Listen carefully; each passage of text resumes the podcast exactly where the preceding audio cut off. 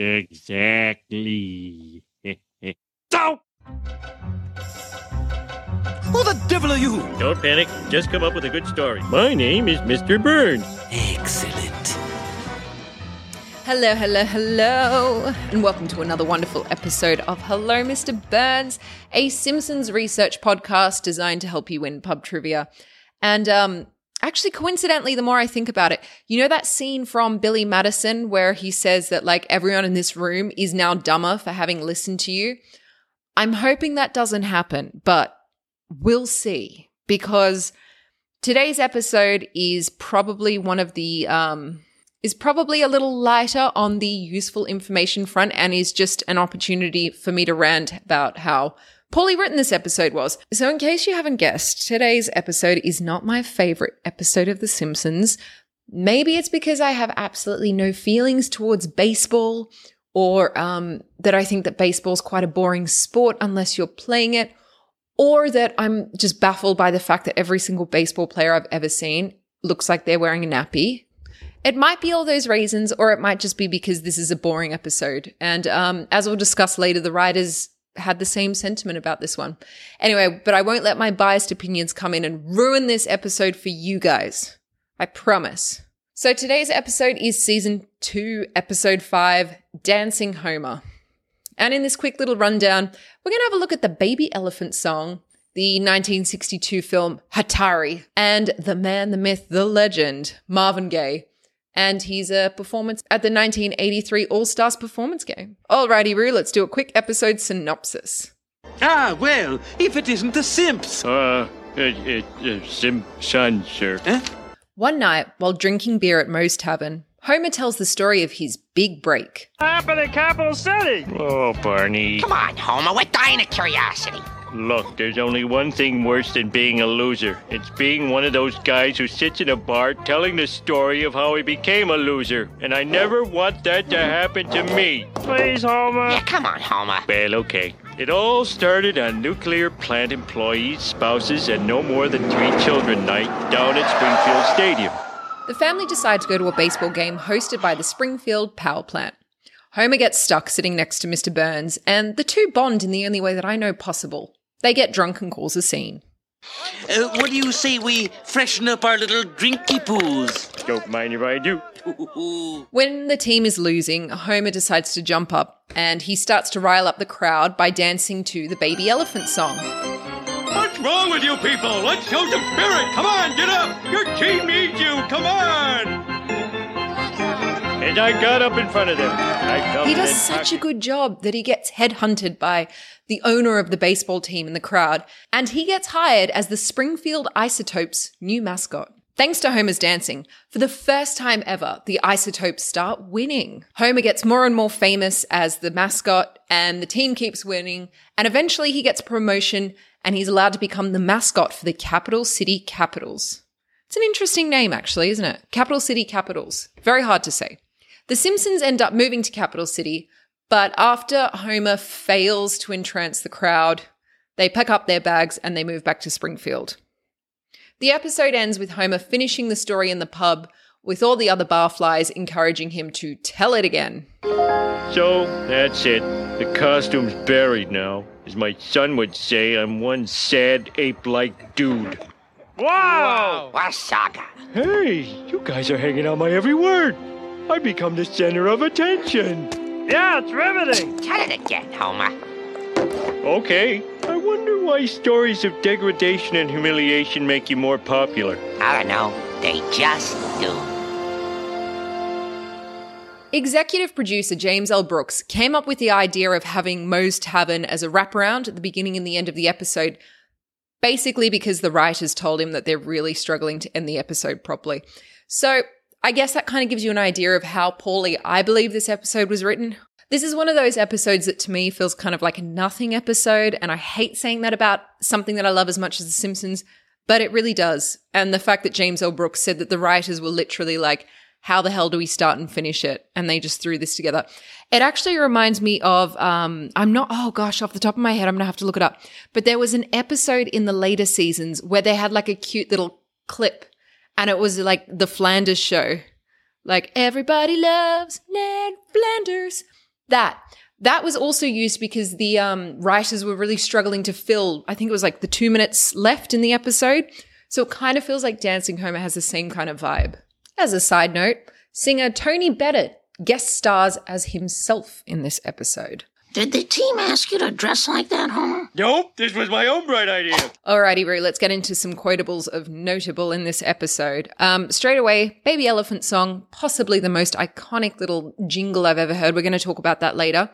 But uh, quotables of notable and moments that you might have missed, but you need to rewatch, is um, at the baseball game at the start, Bart sees one of the players and he calls out and asks him to sign his baseball. And the player says no. This is what happens next. Broken down old tub of guts. Who does he think he is anyway? What's the matter, boy? He wouldn't sign my ball. Well, he's a fine role model. Bart, give me that ball. Hey, Flash, check out the mature quail heading this way. Well, hey there, little lady. What can Flash do for you? Here you go, Bart. Hmm, Springfield Cozy Court Motel, room 26. How about it? Flash. Wow, Flash Baylor came on to my wife. Okay, so this moment with the baseball, um, you know what? There's not a lot of content in this episode, so I'm going to tell you a personal anecdote. So, many, many, many moons ago, I was working on a movie set over in India, and um, we had like a cast and crew party one night. So we're at the bar on the location, and me being me was forcing everyone to do shots. There was an Indian actor there who is he's a bit of a D-list actor. So he and I were doing tequila shots. Um, and I'll say this now, he's probably about 65, and I know his daughter. So you can see where this is going. So he went to the bathroom, and I was still at the bar, and his manager came over and was like, Go, quick, he's waiting in his room. He's ready. Go, go. Now's your chance. And um, I was like, What? And she's like, Yeah, yeah, go, go, go. Like, he didn't go to the bathroom, went to his room, and was trying to like push his room card onto me. And that kind of surprised me. Anyway, so the next day I called up my boyfriend and told him like, "Yo, this this happened last night. Like they tried to set me up with this actor." And my boyfriend at the time was outraged. He was furious and um very disappointed in me because he said like that's so insulting. Um that actor is a D-lister. You could do so much better. So it's a bit weird, right? Sorry, back to quotables and notable. The last one, actually, I can't give you audio, so that's fine. Um, it's just at the baseball game when Homer's on the jumbo screen and he's waving and calling out to everyone, and they kind of zoom in down and his flies open, and it's a cute moment. Helen, I'm in a Caribbean mood tonight. How about giving me Baby Elephant Walk with a little reggae kind of beat? All right, so as I said, my favorite part of this episode is this one little jangle, and that is the baby elephant walk.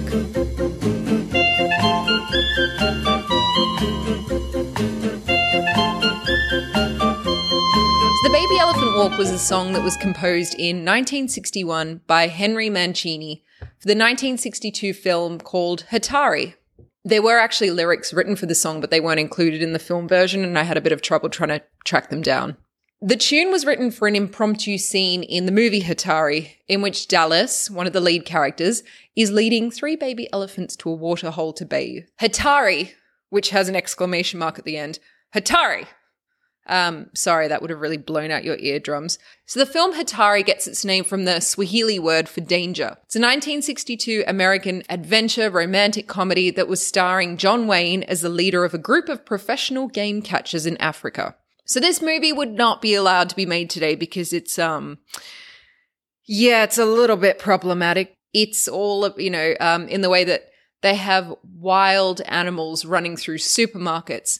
And what I found out is that all of the animal captures in the film um, were performed by the actors themselves. They didn't get any stuntmen or any animal handlers.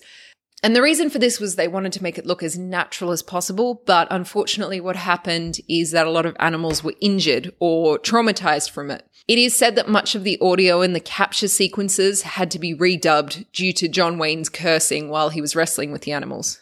I did find out that one of the little baby elephants from the iconic scene, whose name was Congo, actually died in November 2000 at Dubbo Zoo, and he was the only male elephant in captivity in Australia at the time. So rest in peace, Congo. I can't help but feel that if we had gotten to know each other better, my leaving would actually have meant something. Yeah. right. At the first baseball game, we see Bleeding Gums Murphy making a 26 minute long performance of the Star Spangled Banner. say, can you? I'm asking, can you see? Right?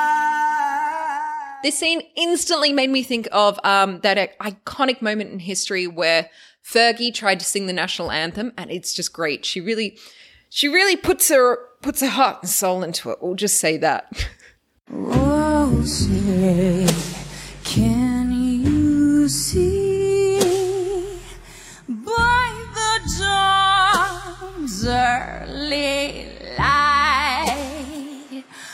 what so proudly we hail at the twilight's last gleaming? Still traumatizes me. It also just sounds like when I was in primary school and I was trying to sing and make my voice sound good. So, according to Wikipedia, this little moment was uh, a parody of Marvin Gaye's anthem version at the 1983 NBA All Stars game. So, when I first read that, I thought, okay, did Marvin Gaye spend like 26 minutes long singing it? Um, he didn't. He actually only spent two minutes, which I think is a long time. Um, it's not long for like a recorded song, but for a stand up anthem, that really does drag out. Really fun moment during that performance, actually, if you can find the footage.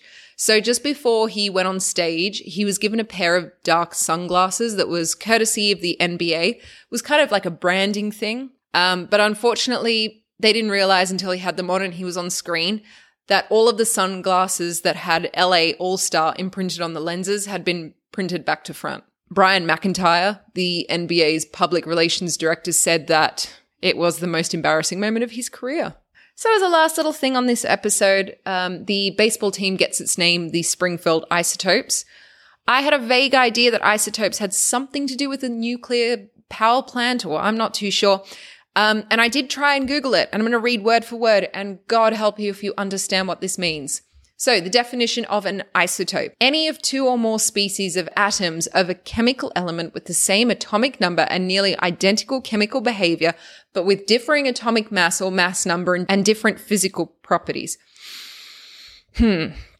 You know what I Googled? What is an isotope easy definition? So I have no idea what it is, but it's um it's a fun little word, so that's good, right? It actually gets its name from English for iso, which means equal, and Greek for topos, which means place. Um, because the isotopes occupy the same place in the periodic table of elements. Cute. All right. With that, guys, we come to the end of another episode of Hello, Mr. Burns, and uh, episode five, season two, Dancing Homer. Um, so this obviously was a much shorter episode, mainly because, like, it was really trying to get what is it, blood from a stone or water from a stone, just anything from a stone at this point to try and, you know, get into this episode. But that's okay. That's okay. Not every episode has to be awesome. What's really interesting about this episode is that if you head to any of the um, Simpsons Wikipedia pages, the IMDb page for this one, or um, even Wikipedia for Dancing Homer, they're all really, really, really short because there's very little in this episode. It's all fluff and no depth, which is absolutely me in a nutshell. So maybe that's why I'm feeling a little bit threatened by this episode. You know, I see myself in it a little too much. All right, so for the next episode is uh, season two, episode six. This one's called Dead Putting Society. This actually is a good one. This is all about miniature golf and um, Flanders versus Simpsons. So I know absolutely nothing about golf, so I might have to get someone on board to help me.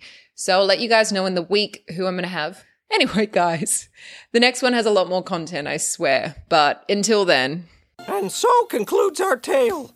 Good night, and keep watching the skis. Uh, skies.